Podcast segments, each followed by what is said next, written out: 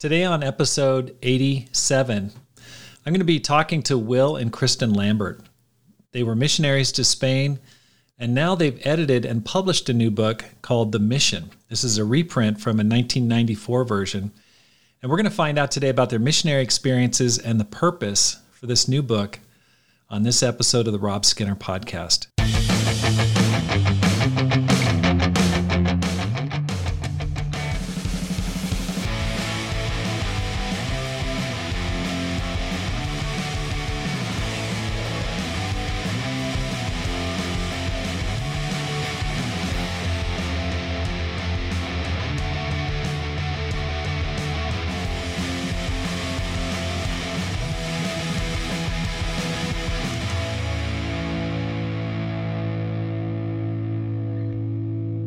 Welcome back to the Rob Skinner Podcast. My goal is to inspire you to live a no-regrets life, make this life count, and multiply disciples, leaders, and churches. Will and Kristen, welcome to the program. Thank you. Thank you. Great to be here. Yeah, it's just great to great to talk to you. I started reading your book and and love it. I just, you know, anything regarding the mission, I go, that's awesome. Um We're going to talk more about that in this interview, but how'd you guys become Christians? If you could just share a little bit about your background, that'd be awesome. Sure. Well, for me, my mother was reached out to by her sister. My family had just gone through a really hard time, and we moved, my parents got divorced, and we moved away from my father to Boston. And my mom started studying the Bible, became a disciple. I was eight years old, and that's when I was introduced to the church. And I fell in love with God. I fell in love with seeing people who had real relationships, really loved each other, had joy in their lives, had peace in their lives, and um, started studying the Bible a few years later and got baptized when I was fifteen. But really, truly, it was it was through my aunt and just seeing people's lives be so inspiring at such a young age. Yeah, and I I was introduced uh, at a young age as well. I actually grew up in this movement of churches, the I C O C. My parents had both become Christians in college, started dating, got married. And uh, so growing up, I was at church, you know, every Sunday, every Wednesday. And when I started high school, uh, I really started realizing, okay, I have a lot of knowledge about the Bible and church and God. You know, I could probably answer most of the questions someone would ask me, but I started to realize I, I don't have a relationship with God at all. I, I know about God, but I don't know God. And so I asked a couple of brothers in the church, this was in Nashville, Tennessee, if they would study the Bible with me. And throughout my freshman year of high school, studied the Bible. And uh, the end of that year, May twenty-second, two thousand five, uh, I was baptized. And it's coming up on sixteen years now. That's amazing. And how old, how old were you at the time when you became a Christian?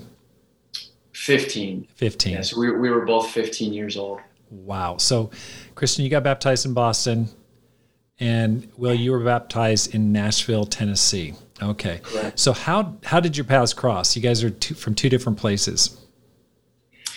So Will's little sister went to school where I went to school. I was a senior while she was a freshman. And one fateful weekend, he came to visit and took me out on a date. And it's mm-hmm. basically history from there. That's right. That Yeah, that was senior year of college. So by this point, I was living in Baltimore, going to school. And like Kristen said, my sister ends up going to Boston for college, same university as Kristen.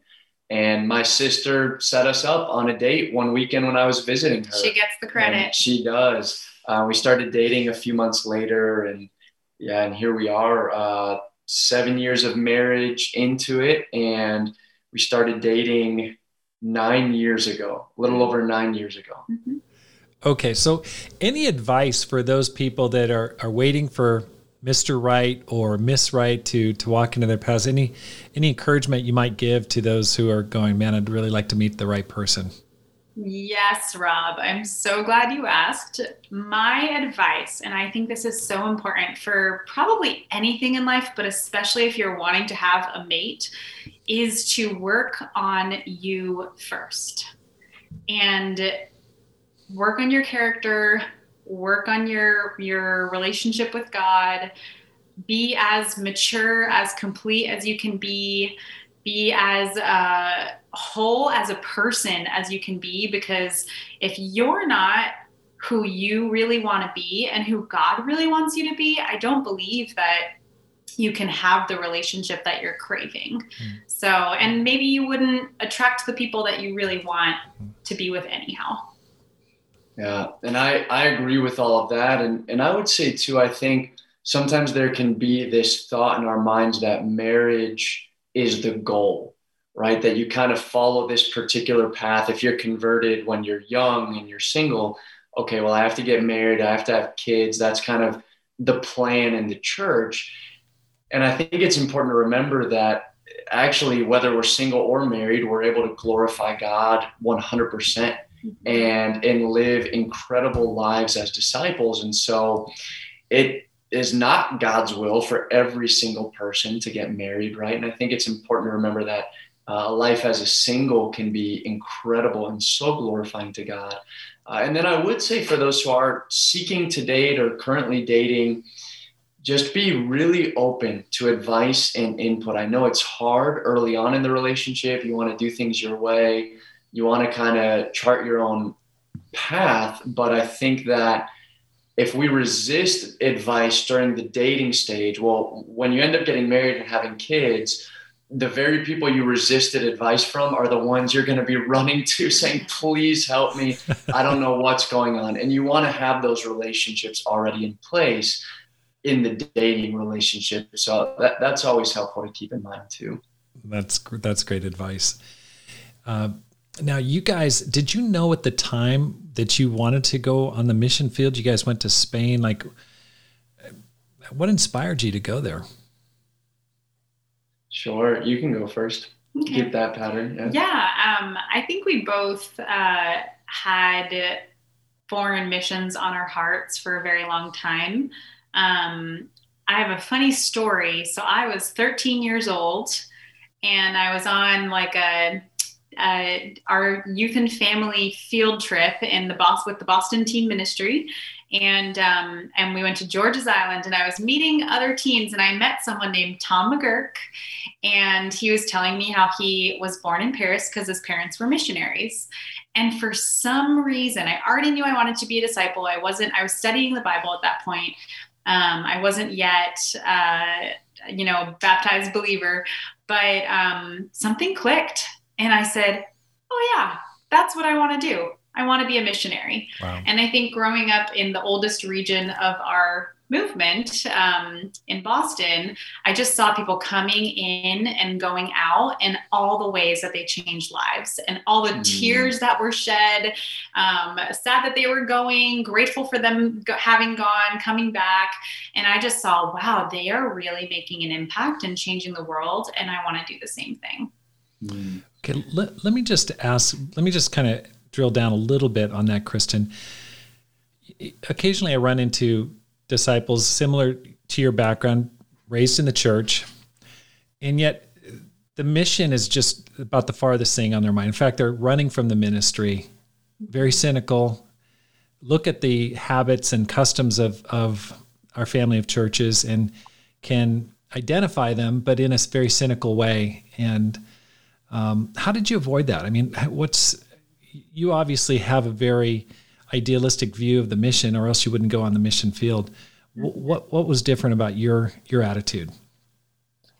I think because of my background, um, I had a lot of trauma in my early childhood, and drug abuse, alcohol abuse, um, violence sometimes, but lots and lots of trauma. And having seen what God can do in someone's life and the way that having a true relationship with him can change your life.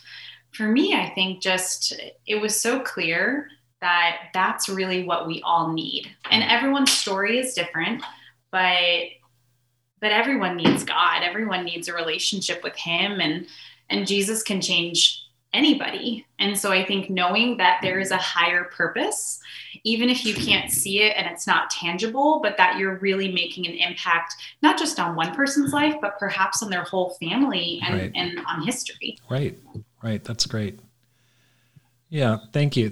The, the question is, what inspired you to go to Spain? Sure. I'll, uh, well, I can share for me, and I, I think for, for both of us is very similar.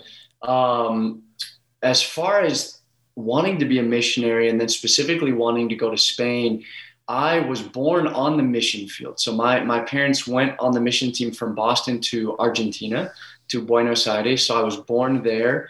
And from there, we lived in Mexico for a few years and, and came back to the U S. So there was always a part of me, uh, even before I became a Christian, where one, I, I felt very connected to the Spanish-speaking world. Having been born in Argentina, having lived in Mexico, I didn't speak the language because I, I lost it when we moved to the U S, but I, I felt that connection. And then I became a Christian and I started learning just through different friendships and, and kind of as I grew in my awareness of our, our churches, I started realizing how great the need was in Europe specifically, that you have cities of millions of people where we have just very small churches or no church. And, uh, you know, the, the kind of the largest religion right now would be atheism, or I would actually say it's more apathy. I think apathy is just the, it's the largest religion of Europe. That's the largest belief system. Just kind of, I don't really care. I don't want to really know anything, change anything. And so I started to have this dream for, for Europe, to go to Europe one day. And it was kind of a, a funny thing how I, I felt the connection to the Spanish speaking world. And then I started having this desire to go to Europe. And so what was the intersection of those two desires? It was Spain.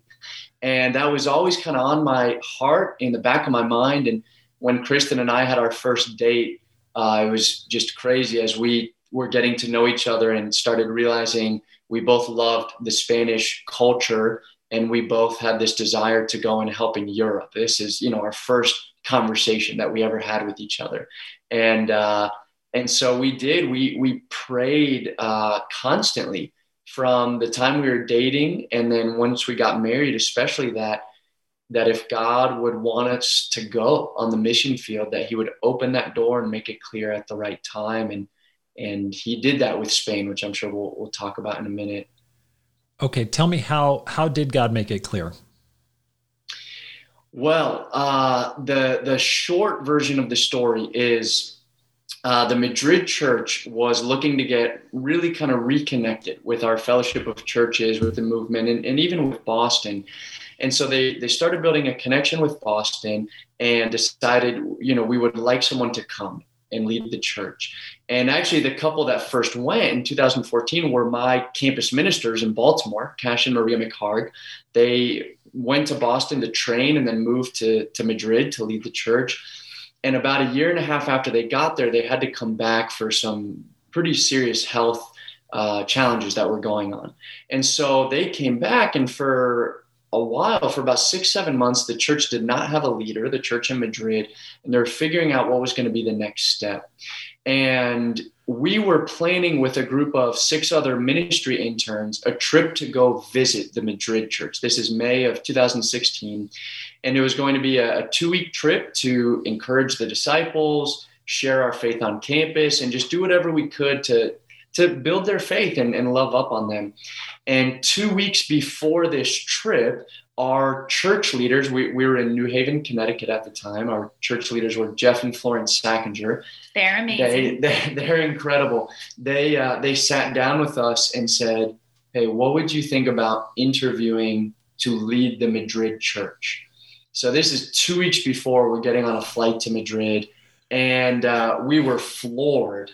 Uh, Kristen kind of had a sense it was coming. I, I don't know how Let she, she has this ability. The Holy Spirit. I was washing my hands in the bathroom, and I thought to myself, I wonder if today they're going to ask us to go to Europe. Yeah, and that, that's very true. She just had this, uh, has kind of these senses to know what's what's going on, but what we did from that conversation is we started writing down prayers for God to make it clear. We ended up writing down twenty prayers for clarity. We wrote them down in a journal, and uh, and we decided to write them down pen to paper, because once you write it down, you can't change it, right? You can't modify and say, oh, well, this, what I really meant was, or, oh, maybe I can, we knew if we write these down, then we're putting this before God, asking him to make it clear.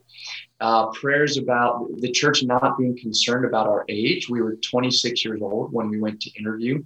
uh, that the church would be unanimous and totally unified in the decision for us to come, that we would be able to learn the language quickly, that, that our church in Connecticut could hire our replacements before we left, all these prayers. And we just saw over the, the coming months how God answered them one by one and just kind of knocked down every domino. And so we had that initial interview, May of twenty sixteen. We came back and lived in Spain for two months from October to December to study the language, kind of full-time students learning Spanish and just building relationships with the church. And from there, we, we just came back to the U S to get our paperwork in order and moved permanently in February twenty seventeen. So it was, how did God make it clear? He answered all of these specific prayers in such a way that it was undeniable, where we felt like, man, God has made this so clear. If we don't go to Madrid, we're just flat out saying no to God's will. So can you explain, like, what, what's unique about the Spanish mission field? You've, you mentioned something that, that, that apathy reigns, but what else makes, makes up that field unique? I, I know that Spain has such a, a rich heritage. I mean, they, they were dominant for like half a millennium. I mean, it's absolutely dominant culture for five hundred years. Um, but what's unique about the mission field itself? You know, I think Spain is, it's in an interesting place right now because from the nineteen thirties through the nineteen seventies, they were under a military dictatorship with, with Franco. And uh, he reinstituted the monarchy and he reinstituted Catholicism as, as sort of the official state religion. So for those forty years, it was actually essentially a legal requirement to be Catholic. Mm-hmm. And people that resisted him were either imprisoned or killed or exiled, or they just fled, you know, before anything else could happen to them. And so he passed away in nineteen seventy-six, and Spain kind of went back to being a republic, right? And there was a strong reaction to forty years of sort of this tyranny and forced religious adherence. Mm-hmm. And the reaction was to run as fast as you could the other way. So, okay, now we're free. We can do what we want. We can do our own thing. So you had this whole generation growing up in the seventies and eighties, children, right, who now were kind of free to do what they pleased, right? We can choose our belief system, choose our religion. And so as those people grew up and started having kids in the late eighties, nineties, you know, mid, late nineties, those kids who are now college students or young adults in Spain had no exposure to Christianity. Uh, you know, at most, maybe they went to a Catholic mass a couple times as young children. And you do, you have a few uh, who, a few young people who are very devout in their faith, very serious about their faith. You will find people like that. But for the most part, I think Spaniards under forty or forty-five years old, it's very rare to find a Spaniard born, you know, let's say nineteen eighty and and beyond that has a solid faith in God, has ever opened the Bible or even really learned about Jesus. And so what's unique is as we would just go and share our faith on campus or just around Madrid, the, the concept of just the existence of God, the concept of Jesus as a historical figure, of opening the Bible and actually reading this ancient book. It, it was a totally foreign concept. Wow. And uh, and so we, we quickly realized as we go around and share our faith, it doesn't work to simply invite people to church mm-hmm. or simply invite people to a Bible discussion. The answer will be no ninety-nine percent of the time. Right. Because they, when they hear the word church, they just think the Catholic Church. And when they think the Catholic Church, they think about forty years of oppression. And, uh, and there's an immediate kind of visceral reaction against that. So we would have to just have general conversations. Hey, what, what do you think is the purpose of life? That was one of my favorite just opening questions, or asking people, what do you think about the possible existence of God or of a higher being? Is it possible, impossible, could be? And we would just start talking. And that's how we would build relationships with people. We'd say, hey, let, let's get coffee and keep talking about this. Or, hey, we're doing something at my house this Friday. We can, you know, we can keep this conversation going. And so we were starting maybe a few steps back from where you would typically be in the United States, or, or maybe a place that has a more kind of active church presence. And it was much more conversation, relationship, spending time, and, you know, reaching out specifically to campus students. Uh, I would typically go several months of building the relationship before ever opening the Bible together. And, uh, and so it just, I think something unique is it, it tends to take a little bit longer to really get someone to start believing. It, it, it reminds me of the time of Joshua where, you know, it says once that generation died out, a new generation raised up and who knew nothing about God. It's, it's just interest, it just strikes me like, wow, you can like completely lose track of God in the space of twenty, thirty, forty years gone. Must, it must have been blow away for you guys to experience that. Mm-hmm. Yeah, I think even more so just how it's funny how relationally oriented they are. Mm-hmm. And I know certain cultures are more like that than others, but I do think even without that religious influence in their lives, and, and many people believe in God but don't practice their religion or go just to um, for the communion or uh, different special occasions to the church, but but they really um, value relationships, which I think, you know, is something that sometimes in the United States we can miss. And so it's interesting even to see how you can find pieces of God in different cultures, different aspects of his character, even though perhaps he's not fully accepted or, mm. or desired. Mm. But But that was an interesting thing for us. The the visceral reaction, I think, was very um, off-putting for us at first. It was surprising. Right. And and then we got used to it and realized we just don't say the word church. um, yeah. But, but really realizing, well, people want love. They want relationships. And that's really important to anybody. But it was a little bit more obvious in that culture. Any other adjustments that you had to make? Well, yeah, I would say just just culturally, um, when you go to someone's house for a meal in Spain, that is your whole day. Yes. I mean, that's it's it's four hours absolutely m- minimum, right? So it's not kind of a you pop in for lunch for an hour and then you both go your separate ways. It, it's a whole event, and uh, it's called sobremesa. Yes. And so you go, you help each other finish the food, you sit down and eat, you have some dessert, you get some coffee, and you just sit at the table and talk. That's, mm-hmm. it's, you're just chilling. That's what you do. Yeah, absolutely. And I, and I think too, what Kristen was saying about relationships, you know, we, we have the, the common phrase of uh, people don't know, people don't care how much you know, right? Until they know how much you care.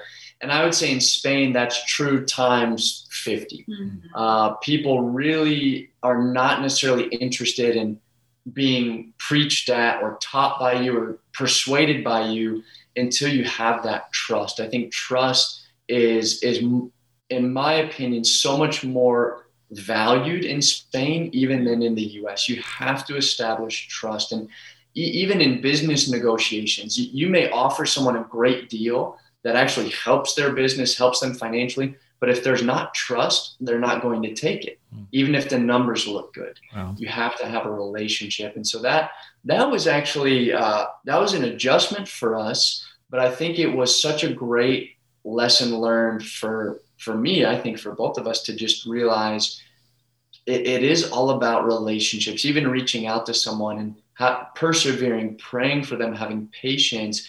And not just saying, okay, well, if this person doesn't want to read the Bible by next Wednesday, you know, I'm moving on. It's, well, no, we're in the process here. This is just part of the journey, and we got to keep going. So those were, those were big adjustments. Yeah. One more adjustment that was really big, not necessarily spiritual or religious, is that people just live on the street.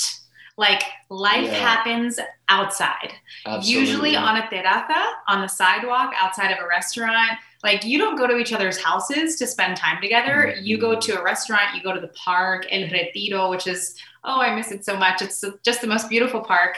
Um, but, but life is outside. And as an American and as a natural homebody, I was like, oh man, this is challenging. Like, I really, and people don't want to come to your house. They, they really won't come inside your home unless you're already great friends or invite right. you to theirs.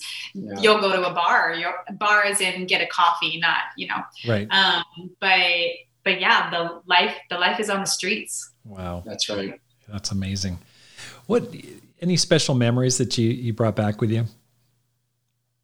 Yeah, I, I can share one. And um, this is a special memory for me, but it's also, I think it's just an inspiring, an inspiring story. So uh, the story, the memory is about a year and a half ago when we were there. So this was the fall of twenty nineteen. As a church, we had started having monthly Bring Your Neighbor Days. So the last Sunday of every month, we would do a special service. It was a shortened service, and we would have coffee and tea beforehand, and then we would always have food afterwards. And uh, and Spaniards love food. So that was actually a great way to just bring friends to church and say, we're going to have church, and then we'll have food after and just kind of talk and spend time. And uh, this one particular Bring Your Neighbor Day, we would always print out a ton of invitations, hundreds of invitations, give them to the disciples to go and share their faith. And this one particular Sunday, the theme was, what happens when we die, right? And we, we actually printed out that on the flyer. That was the question for this sermon. And one brother in our singles ministry, he is seventy-three years old, single. He's never been married. He was one of the first converts in Spain. His name is Antonio. He would always take the biggest stack of invitations and go all around where we met for church and just invite anybody he would see. And so this one day he, he passed out an invitation to somebody, and this person took the invitation and just left it on a park bench. You know, they, they were not interested. They just left it there. Later that day, Uh, there was a guy walking down the street named Juan Antonio, not to be confused with Antonio the disciple. He was walking past this park bench. He looked down and he saw the invitation, and he recognized the name of the church as the same church he had been invited to fifteen years before. fifteen years prior to that, he came a couple times, did a couple Bible studies, and just wasn't ready at that time. But you fast forward fifteen years, it's now two thousand nineteen. He sees this, he recognizes the church, and he decides to come that Sunday. So he comes to the Bring Your Neighbor Day. He immediately starts studying the Bible. And six weeks later, Juan Antonio was baptized. Yeah. Uh, he is, you know, a Spaniard through and through, born and raised in Madrid. And, and just an amazing example. I think about, uh, you know, Mark four and the parable of the growing seed, where we plant it, And uh, and then we water it and we go to sleep, and day and night it grows, even though we don't know how. And then at the right time, the harvest is ready. And, and in his case, it was fifteen years from the time the seed was planted to the time that he was ready. And that that's just such a special memory for me that I will always hold on to. That's awesome. That's yeah. awesome. For me, I think um, one, our son was born there, mm-hmm. and that was very Uh, very special, very cool to experience pregnancy and giving birth in Spain.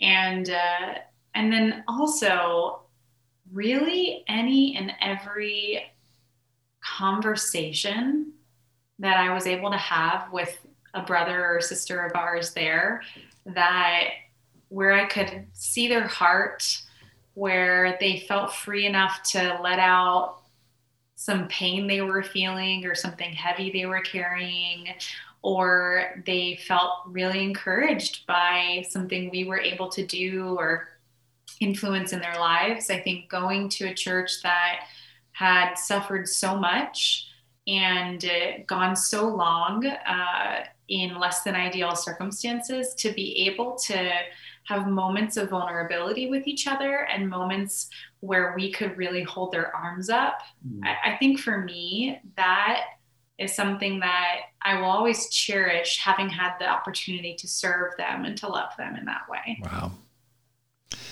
You know, now that you look back, what, what were you not prepared for when you went on that mission? Mm. Cult- wow. culture, cultural faux pas. Yes. Hurting people's feelings without even knowing it because of culture. I was not prepared for that. Yeah, absolutely. No, that there, there's some hilarious stories there. And then obviously just language mishaps as we're learning a new language and mm-hmm. saying the wrong words and saying stuff that doesn't make any sense. And uh, just laughing at ourselves along the way. You have to, right? You have to be able to laugh at yourself. Um, I, I think something something that I wasn't prepared for is how lonely the mission field can be. Yeah. And, you know, in our case, we went by ourselves. It was an established church, but when we moved, we didn't go with a team. It was just the two of us that went.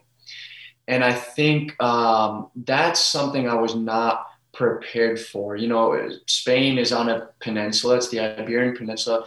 It's right now the only church we have in Portugal or Spain. We have a small group in Barcelona who's kind of connected, but we really felt that, wow, we are out here on this peninsula. We can't hop in a car and drive and go visit disciples somewhere else. Mm-hmm. You know, we, we can't just go up the street and, and go visit our friends over here.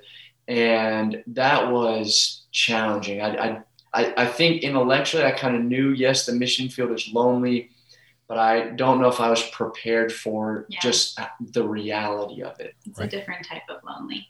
Right. Mm-hmm. Right. Pressure's on you. You're the, you're the focus of trying to help a church to grow. How big was it when you, the church out there, when you went initially? Like, when we arrived, there were forty disciples in Madrid and a group of five in Barcelona. So forty-five disciples in Spain. Okay, boy, that's a that's a, a, a challenging situation. And how long had the church been there before you guys arrived in twenty seventeen?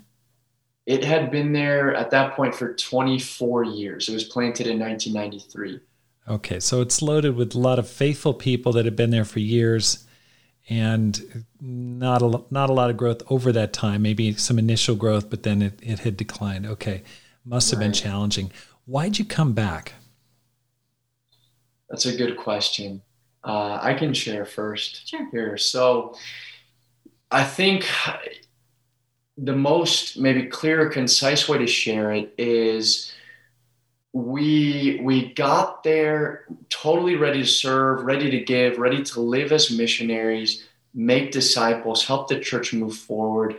And we knew coming in that the church had been through several years of kind of just challenges, difficulties, even two divisions in the six years leading up to when we got there. And so we knew, okay, initially we're going to need to just spend a lot of time together with people, building trust, building relationships. And, and so we really didn't make changes or, or preach anything, you know, radically um, demanding or, or calling people higher for a while, just as we were building those relationships.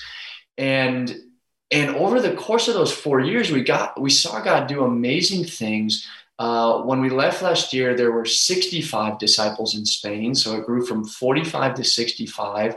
Many Christians were made. People came back to the church. A lot of disciples who were just kind of discouraged and struggling started to get their faith back, felt ready to serve and give and lead again. But I think for us personally, it really, it just took a toll on us. I think being out there on our own uh, and not having hands-on support for, I mean, just, just personally in our own faith, but then also for our marriage and then our family after our son was born. And we got to a point last year, and I should say this too, this is a significant factor.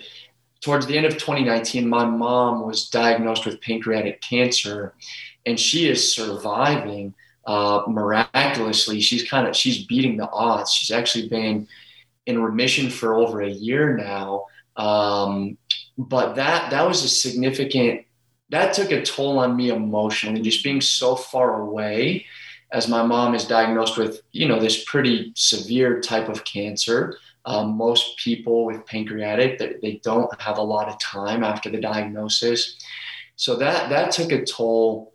And then I think last year during COVID, um, God actually did some amazing things in the church. It was, it was one of the best years of growth that the Madrid church had had in a while. Uh, but it gave us time and space to really reflect on where we were at personally and where we were at in our marriage with our family. And I think we, we came to the point where we realized we've given the Madrid church everything we can. Coming in young, coming in as missionaries, helping the church get its faith back and, and focus on the mission again and making disciples. But we've we've now given all we can. There's not really much more we can give. And and the tank was empty for us. I think as, as we were giving, there wasn't a lot kind of coming back in. And, and you know, there's part of that that was on us personally. And I think realizing uh, just habits that we could have developed earlier to refill the tank. I think another part of it was just the circumstances that we were in, just the situation that we were kind of in the middle of.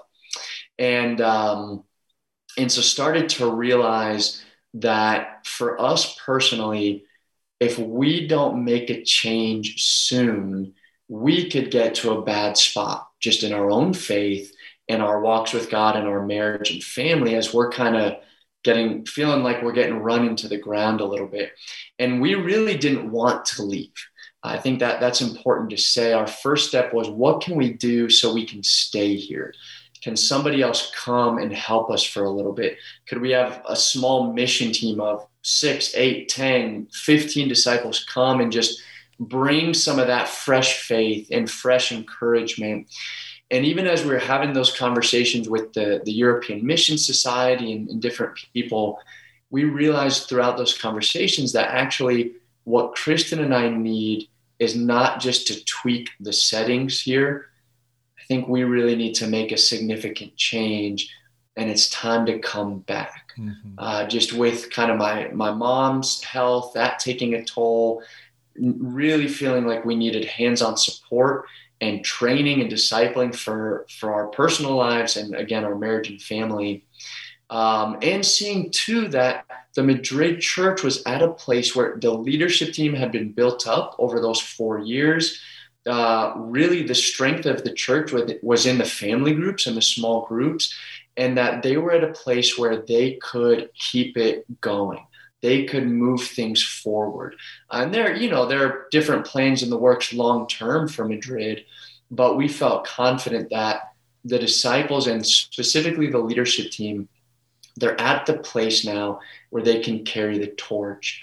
And we're at the place where we need to come back because we're we're about to hit a wall here, and that a wall that can do significant damage to us and even to the church. To see their leaders kind of hit this wall and, and potentially crash. So, so we realized we needed to make a change pretty soon to, um, to get the help that we needed. To grow from forty-five to sixty-five in four years, that's fifty percent growth. That's pretty impressive. That's amazing growth. It must have been tough for you to leave. Must have been a real agonizing decision to make after things had gone so well. Um, to, to try to get a church growing that has not been growing for a while, that's, that's one of the most difficult jobs there is. Um, how, how did you guys select to San Antonio? How, why'd you, why'd you go to Texas? Why didn't you go back to somewhere else? Yeah, that, that's a great question. This is another example of just God really guiding our steps, because when we we decided last September that it was time to move back to the U S without having any idea of where we would go. Mm-hmm. You know, it's not like we had a great job offer waiting and said, hey, we're going to jump and take this job offer. We just knew we need to come back, and God is going to guide us. Wherever he puts us, it's going to be the right place. And so we were we were talking and interviewing with a few churches around the U S, Um, churches that were connected to the, the European Mission Society and that mission field. That was our initial desire, was to keep that connection with Europe, it, being in kind of the same family of churches. And uh, San Antonio came up because we, we have a couple really great friends here who are on staff in the church. One is uh, Nick Ziegler. He, he and his wife wrote a chapter in the book. They lead the campus and uh, kind of all the youth here in the church. And then one of Kristen's great friends is Amber Rodriguez. She and her husband lead a region of the church. And so we actually reached out to them personally and said, hey, we're we're going to be moving back to the U S at the end of the year. And we're kind of just looking around for where we're going to end up. And do you guys know of anything in Texas, just in general, right? Kind of anywhere in Texas. And uh, you, you want to talk about that? Well, we were asking about a specific opportunity, asking, what do you know about this? So on and That's so forth. Right. Yeah. And, um, and Amber on the D L was like, hey, actually, in a couple of months, we might have some positions opening here. And I was like, okay, cool. You know, not giving it a second thought. But then a couple weeks later, uh, God just really put it on our hearts, put it on our minds, closed that other door. And mm-hmm. I think we ultimately felt like San Antonio was the place we needed to be, where we felt nudged. And we felt like this is where we were coming back to, to heal, to regroup, get more strength, um, strengthen our faith. And so we felt like this, this checks all the boxes. It, it seems like an inspiring yeah. church. We've only heard amazing things. Um, it would be mm-hmm. really cool to be with other missionaries who are on staff who are, and even not on staff. A lot of people who have been missionaries are in this church. And, um, And so ultimately, I think it just was the, uh, all, all of our options were really incredible options, but it was the one that we feel like God made clear, this is really what we need for right now. Right, right. Yeah. How did you, you, you mentioned that that last year during COVID, it was a re- very fruitful time for you. What what were you doing? Why is that? That that's, Well, I think the simple answer is God, yeah. just bringing people to us, right. honestly. Um, I, I will say, I think something that happened last year during COVID that was pretty incredible was because we overnight were not able to meet together as a church. Our last church service was March eighth of twenty twenty. Spain went into a total lockdown at that point. And so we had to really rely on the family group leaders in a way that we never had before, where we said, hey, look, we can't all get together on Sunday anymore. We cannot all get together for midweeks anymore. Uh, Kristen and I can't even go around and travel and visit people. We, we actually, we were all restricted to within one kilometer of our homes. You could not pass that barrier without paperwork showing you had to for, for your job. And so we were in constant contact with our Bible Talk leaders, just how is everybody doing? Does that, you know, has anyone lost their job this week? Does anyone need groceries this week? Uh, where are people at? Who needs encouragement? And they really stepped up and uh, and took charge of their groups in a pretty inspiring way. I think that was a huge thing, just everyone taking ownership of we're going to make sure every soul is taken care of here. Last year in twenty twenty, the Madrid church did not lose a single disciple. There was not one person who walked away. And that credit really goes to the family group leaders saying, we're going to take care of our people. We're going to love people, encourage people. And, and I think too, you know, when, when we all had to hit the pause button on life, people that we had been reaching out to for a while, all of a sudden got really urgent and realized physical health is fragile, right? We can't just trust on our health and, hey, I'm going to have twenty, thirty, forty more years of life. We don't know that. We're seeing people get hospitalized and even die uh, left and right here. Uh, now I have time to think about my life. You know, I'm not spending all this time commuting to work, sitting in an office. I'm kind of at home thinking about what do I really want? And, and then too, I think it freed up all the disciples to be able to study the Bible with other people. Cause we just, you're at home already. Let's just get on a Zoom call and study the Bible with this friend who's been around for a while. And so uh, that was just, I think, a combination of factors and God really helping us see these various opportunities and how we could use this time, you know, the, the quarantine, the lockdown, not to just get inward focused and be discouraged, but to say, let's look at ways we can use this to bring people to God. And, and the disciples did that. That's inspiring. That's inspiring. Changing the subject, I've been reading your book, The Mission. It's a great book. what prompted you to compile it, edit it, and put it together? Yeah, I, I'm so excited to to talk about this because it it's it is actually a dream come true for me, and I don't say that just, you know, casually or as a cliche. I I read the original book. It was published by, you know, Discipleship Publications International in nineteen ninety-four, and I read that book just as we were moving to Spain and going, getting ready to go on the foreign mission field for the first time.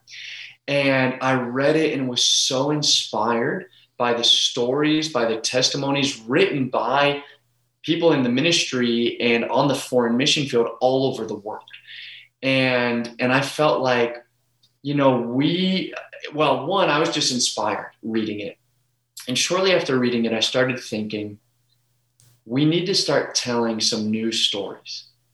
We need to start telling the stories of my generation. I, I'm thirty years old, so I'm, I'm right in the middle of the millennial generation. And we have inspiring stories. I mean, we've got peers all around the world who are doing incredible things, who are sacrificing, who are persevering, who are taking steps of faith, but we don't know them. We don't know about these stories. And, you know, for whatever reason, um, they're just not, they're not getting told in the same way as maybe in the nineties. And so I started thinking, what if we did a new version of The Mission, written by millennials, written by missionaries and ministers all over the world, telling these new stories of faith? And I sat on that idea for, gosh, almost three years. And at the end of twenty nineteen, I felt like, you know what? It's been now twenty-five years since nineteen ninety-four, since that last book. Let's do this. And I started reaching out first to a couple of friends, a couple of our peers who actually became some of the authors in the book, mm-hmm. and said, what do you guys think? Could we do this? Is this, would this work? Is this something that can be inspiring? And the res- immediate response was, this is incredible. Let's do this. And uh, I talked, we talked to our disciplers who are John and Carol McGurk, they're leading the parish church, to talk to them because we knew, okay, this is going to be a time commitment and just let's get some advice. Let's talk through this. They felt great about it. And from there, we reached out directly to I P I and kind of pitched the idea and said, look, this would be kind of a, a new edition of the Mission book, same format, you know, about thirty chapters, different authors all around the world talking about the mission and different aspects of that. What do you think? Do you like this idea? Would you like to do it? And uh, and they loved it too. So then the work began, and uh, we actually first started contacting all the authors in October of two thousand nineteen. And by February of twenty twenty, all of the chapters were written. I mean, the all these authors, the thirty authors in the book, just were incredible in their willingness to sacrifice time to contribute to this project, mm-hmm. to take time to, to first kind of get the idea in their mind, write the chapter, get the chapter edited, rewrite it, revise it several times. And, uh, and then to organize the book, you know, it's, it's another amazing thing. There was no, there was no format for the book initially. The, the published book now is broken into four chapters about, or four sections, I should say, about faith, vision, Uh, perseverance and sacrifice, and um, what am I missing? Faith, vision, perseverance, sacrifice, and uh, oh my goodness, it's we should pro- grab it up. we should we should go up. Rob, Rob has it right there. I'm blanking. Faith, vision, perseverance, and sacrifice, and conviction. That's it. So we didn't have those four sections initially. And what we did is we we just talked to all the authors and said, what do you want to write about? What's your story to tell? And so they came back and gave us kind of a two to three sentence synopsis of this is what I want to write. So we got all that content, all those ideas in, and started to see a pattern of, okay, we've got these, these ideas, these chapters that have this in common, these chapters that are about sacrifice and perseverance. These are more about faith. These are about vision. This is about, you know, passionate conviction. And the book started to come together. And, uh, and, you know, once we got all the, all the actual content, all the chapters, I P I really did a great job making sure the formatting was consistent, that there's a, a brief bio of every author, you know, in that chapter they wrote, a picture of them and their family, There are questions and scriptures at the end of each chapter, so it follows a devotional format. And the initial plan was for it to be published in time for the World Discipleship Summit, July of twenty twenty. We were going to have it printed, you know, out on the book table, ready to go. And, you know, we, we had the content ready in February. Well, of course, we know what happened in March. And so everything just got delayed for a long time. And the book just was released in January, uh, this past January. And uh, and it's out now, ready to to be purchased. So that that's a little bit the story of the book. What, for a person who's interested in maybe writing, putting together a book, any any surprises along the way? Anything that that you go, whoa, that was wasn't expecting that? It's a lot of work. It's just a lot of hours. Uh, emails, writing, revising, editing. Trying to, especially, you know, in this this book where there's different authors contributing, trying to get everything to be kind of consistent and uh, and down to the same format. And then I think for, for Kristen and me, as we were writing our own chapter in the book, it's it's hard to boil your thoughts down to, you know, five or six pages to write a chapter, because the story we tell about moving to Madrid and, and going on the mission field, uh, our chapter is called If God Says Go, How Can We Say No? Mm-hmm. And it's all these answered prayers. It's one thing to talk about it. It's one thing to kind of tell the story, even like this in a podcast, but to sit down and write about it and how do I actually communicate this in a clear way, in a way that makes sense, where I, I can't use my hands, there's no right. tone or facial right. expressions. It's really hard to try to transmit that same message in just written form. So those are some of the challenges that I wasn't quite expecting. How did you select the authors, the contributors? Sure. Um, there were two steps in that process. One was we have been able to participate in a lot of kind of international ministry opportunities. Uh, even back in two thousand fifteen in Boston, Uh, we had this event called the Global Missions Corps, and it was a group of twenty-five or thirty young ministers from all over the world. I mean, spanning from Brazil to Papua New Guinea to London to Australia to India. Um, and all these missionaries came together, and we spent two weeks together in Boston just building friendships, building relationships. And so uh, a lot of the authors were actually part of that two-week experience in twenty fifteen. So we contacted them personally, not all of them, but a few of them, and said, hey, we're writing this book. Would you be willing to share your story? You know, we we know you, we know your story, it's inspiring. Would you want to share it? So a lot of them came back and, and said yes and, and wrote their chapters. And then we also reached out to the regional family chairs around the world uh, who kind of oversee all of our families of churches. We said, look, we're doing this book with I P I, and we're looking for young, ideally thirty-five and under, ministers, missionaries who have inspiring stories. Who do you recommend? So we got all these recommendations back, and we started contacting those people individually, saying, look, this is what we're doing. Would you be willing to share your story?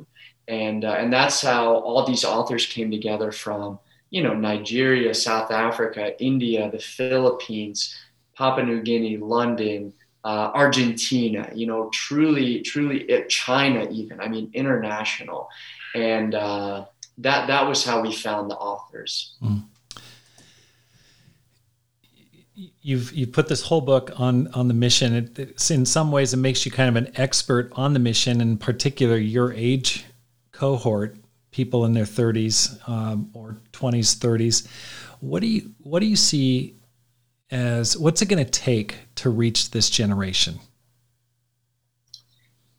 That's the million dollar question, right? H- how do we reach this generation? And even, I think even the one coming up after, because uh, current college students now, and certainly current teenagers now, it's, it's even a little bit of a different generation than the millennial generation. There's some different dynamics and challenges, but I think just in my experience of converting my peers, right? People my age, and, and then, you know, friends that Kristen and I have all over the world, and how they've been able to help so many millennials become Christians in their churches and ministries.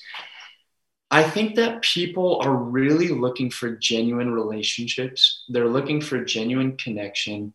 They want real friendships that go beyond uh, social media connections, that go beyond just friends that you have for a particular type of thing, right? Because in the world, you kind of have friends for different things, right? So you would have, gosh, your, your party friends or your drinking friends. Then you've got your sports friends. Then you've got your kind of your study friends at school. Then you've got, you know, pe- people that live in your neighborhood that are close by, or people that you have some common interests with.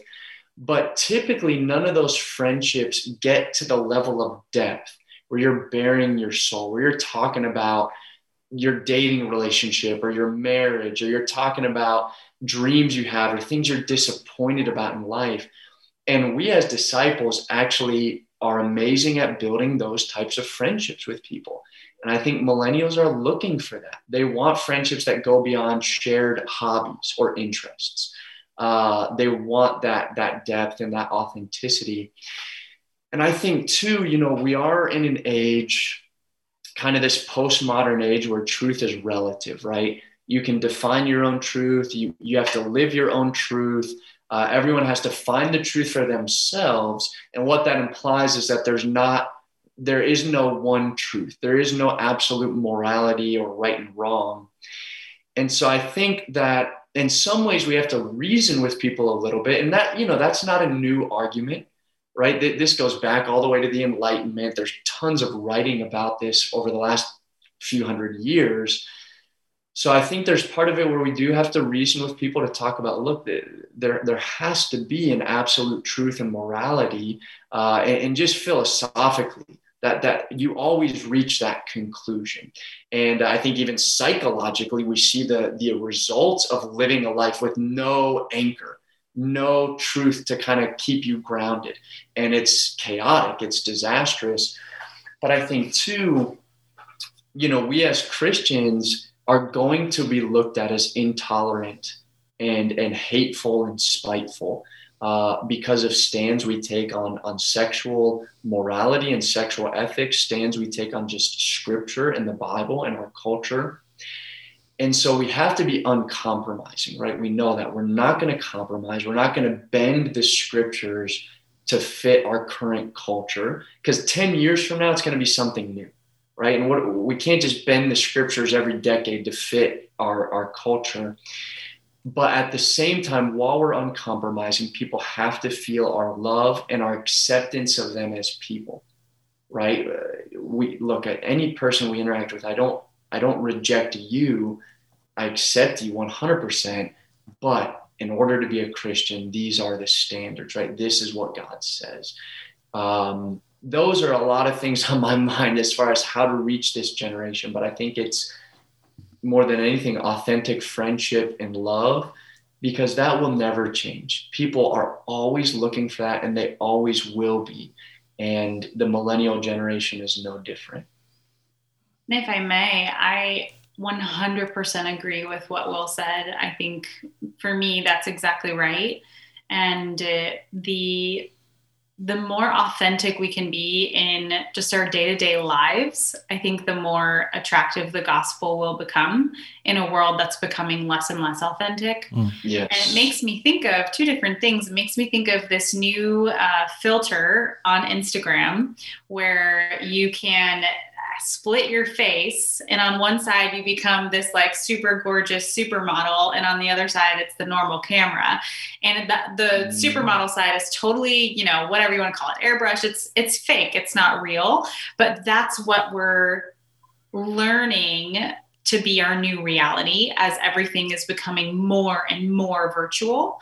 Mm. And I think that the more that we can remember and hold fast to what is true, and uh, in whatever arena, whether it's beauty or ethics or, you know, just anything, I think people will eventually realize, oh, this is this is who I want to be around. This is who I want to be, because this is what really matters. Mm-hmm. And then it also makes me think of when people stopped coming to church and the motto became, well, if they're not coming to church, then we'll take church to them. And you went out to the street and you got on the soapbox and you, you know, street preached and everything. Well, now church is online. People are online. And, right. uh, and so I think figuring out a way to, um, just have a really strong presence while still upholding, uh, the values that, that God has passed down to us and his characteristics, um, online, I think is super important, because people are spending so much time and, and only more and more on their phones that that's how we're going to, and it's, it, it can feel a little like, oh, this isn't authentic, but that's how, that's where people are.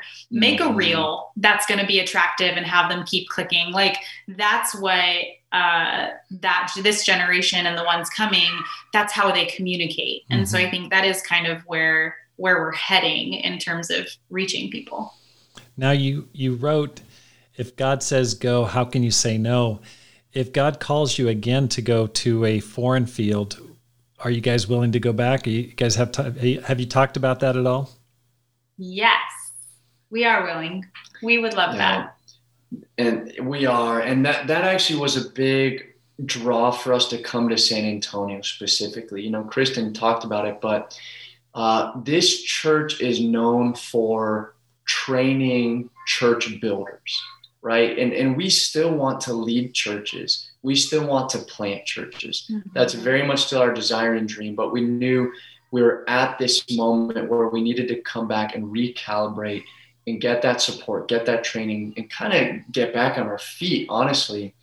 But that's very much still the dream. Okay, great. I, that's awesome. We need more people like you. Any advice, any words of wisdom for those who'd like to make this life count, whether it's going on a mission field, serving, doing anything where uh, you're living a no regrets life? Hmm. Make the most of every opportunity, because the days are evil. Mm-hmm. Put your phone down, go outside, talk to people, call people, spend time with people. I think, um, we have such joy and such beauty right in front of our faces, so many opportunities every single day, and we can miss it so easily. Mm.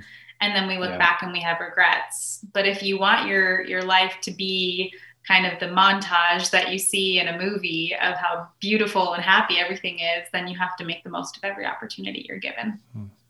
Yeah, I agree with that. And I would just add, you know, every single day, how many decisions do we make, right? There, there. Some, someone has estimated it. I think it's in the thousands, right? From what type of shoes you're going to wear, when you're going to brush your teeth, what, how you're going to brew your coffee, right? We make thousands of decisions.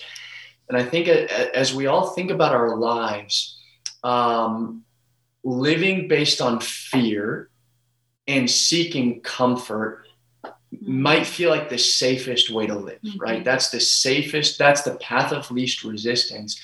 And that may be true most of the time, but that's also the path of most regrets. Mm. I think the path of least resistance can, can, can be that. And uh, so my encouragement to someone who really wants to make this life count and, and do something special with their lives is live by faith and not by fear. Yeah. When you live by faith, you will never know what's on the other side of that door. You will never know what comes next. Yeah. And that's really scary. It is terrifying. But it's an incredible way to build your relationship with God, because you know, my life is in God's hands. I'm not taking care of myself anymore. I'm going to let God take care of me and guide me. And instead of seeking comfort, I think seek God's will and seek the interests of others. Be willing to make yourself uncomfortable so that you can really make an impact in other people's lives. That always will feel uncomfortable. Mm. But if you want this life to count, that's the way to do it. And I think below the surface of all of that, what it comes down to is breaking chains. It's it's stopping the cycle. It's mm. facing your fears, opening your baggage, going and sorting through it.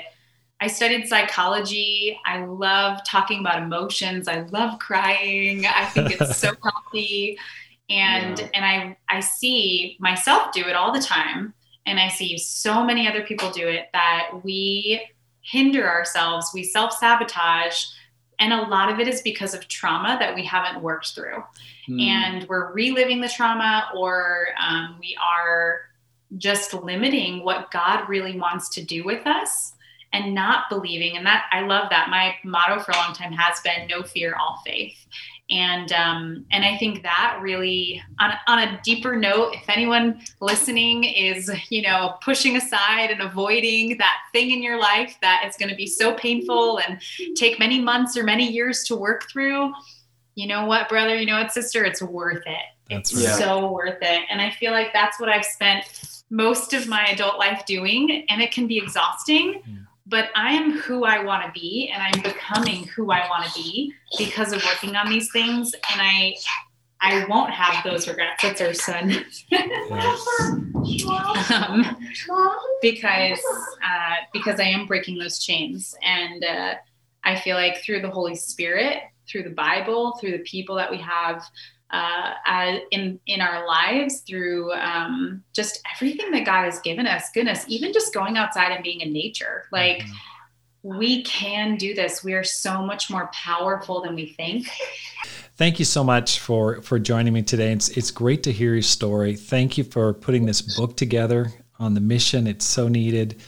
Where can people find it? If people wanted to get a copy of this and maybe read it with their ministry or, or, get it into their hands, where do they where do they buy it?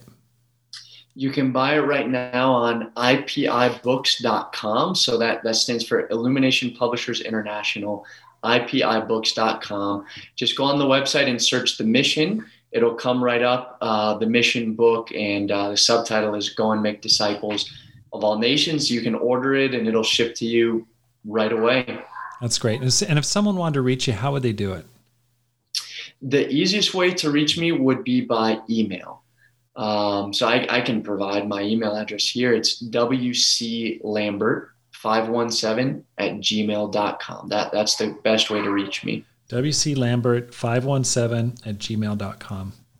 That's right. Well, thank you so much, Kristen. Thank you so much for being here on the program. All the best to you in San Antonio. And I look forward to seeing you at some point in the future in a live setting. Yes, absolutely. Thank you so much for having us on, Rob. This has been great. And I want to thank you today for listening to the Rob Skinner Podcast.